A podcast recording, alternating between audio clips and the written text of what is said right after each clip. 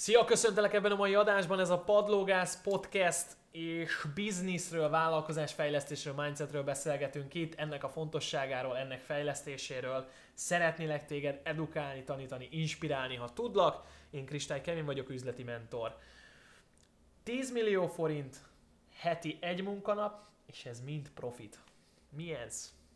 Nem, nem a jelenlegi bevételem, és nem a jelenlegi profitom, nem a jelenlegi vállalkozásomnak a, a pénzügyi oldala, ez egy vízió. Mert hogy szeretnék a következő egy-két évben 10 millió forintos profitot elérni, a következő három évben 10 millió, pro, 10 millió forintos profitot elérni heti egy munkanappal. De mi köze van ennek a jelenhez, miért most beszélek erről, ez úgyis majd a jövőben lesz.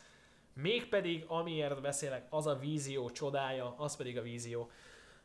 Az elmúlt két évben szerintem három havonta de maximum, maximum 5 havonta megírtam a saját víziómat mindig. Leültem, harcosok köre hétvégéket tartottunk, ahol, ahol megírtuk, leültem magamba, elvonulásokon megírtam. Folyamatosan víziókat írtam, írok, és folyamatosan írni is fogok, mert keresem azt az érzést, keresem azt a materiális szintet, keresem azokat a célokat, azt a víziót, amiben benne vagyok. Ilyenkor annyit szoktam tenni, leülök, veszek egy tiszta lapot, egy, egy üres tiszta lapot, megfogok egy tollat, és egyszerűen kijelölöm, hogy 2022, egy évvel később, mint a jelenlegi nap, amikor írod, utána rá egy évvel leírod egy napodat, hogy mi, hogyan történik. Hogy néz ki körülötted a világ? Milyen ruhákba járkálsz? Ki alszik melletted? Kivel reggelizel? Mit csinálsz? Mi a munkád? Mennyi pénzt keresel vele? Hogy néz ki a vállalkozásod?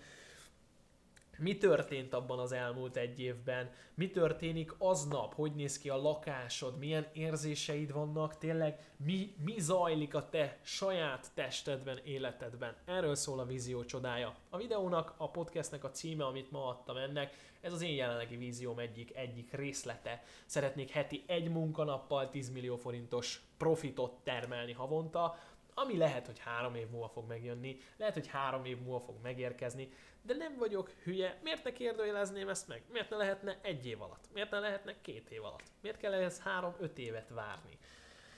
A vízió egyik legnagyobb segítsége, az egyik legnagyobb csodája szerintem az, hogy kicsit át tudod verni az agyadat, picit a testedet el tudod oda repíteni, jövőbe tudsz utazni, és meg tudod érzékelni, körbe tudsz nézni, és egy picit még lehúnyod a szemed, és, és elképzeled az illatokat, hogy annak idején tanultam az agykontroll oktatomtól, a, mentális, a mentális tréneremtől, hogy, hogy igenis, engedd bele magad a szituációba, engedd bele magad a példahelyzetbe, érezd az illatokat, lásd a színeket élesen, érezd, hogy valaki hozzád ér, hogy valaki megcsókol, ahogy a pénzt a kezedben számolod, ahogy vacsorázol, ahogy ott vagy a jelenben, és hidd el, hogyha ezt három havonta megírod, elrakod a fiókba, előveszed a nehéz napokon, baromi sokat fog adni. Amikor, amikor elvesztetted a célt, és nem tudod merre tovább, akkor előveszed, és emlékeztet arra, hogy ki vagy te, és merre tartasz ne foglalkozz azzal, hogy mit gondol a többi ember a célalkotásról, a vízióalkotásról, foglalkozzál saját magaddal, foglalkozzál azzal a vízióval, amit megálmodsz.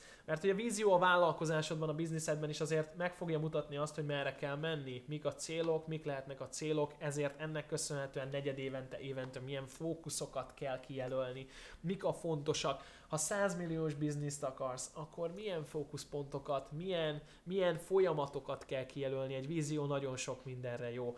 A másik szenzációs dolog benne, hogy megtanulod, átérzed azt, hogy te vagy az origója a dolgoknak, te vagy az origója a bizniszednek. Ha szeretnél több pénzt, akkor valamit másképp kell csinálni. Ha szeretnél több profitot, lehet, hogy hatékonyabbnak kell lenni, de a csodálatos mindenben az, hogy te vagy a középpontja, te vagy az origója, ezért bármi legyen jobb, hatékonyabb, mélyebb, szélesebb perspektíván tekinthető, szabadabb, élvezhetőbb, kreatívabb, inspirálóbb, ahhoz te kell lesz, mert belőled indul ki minden.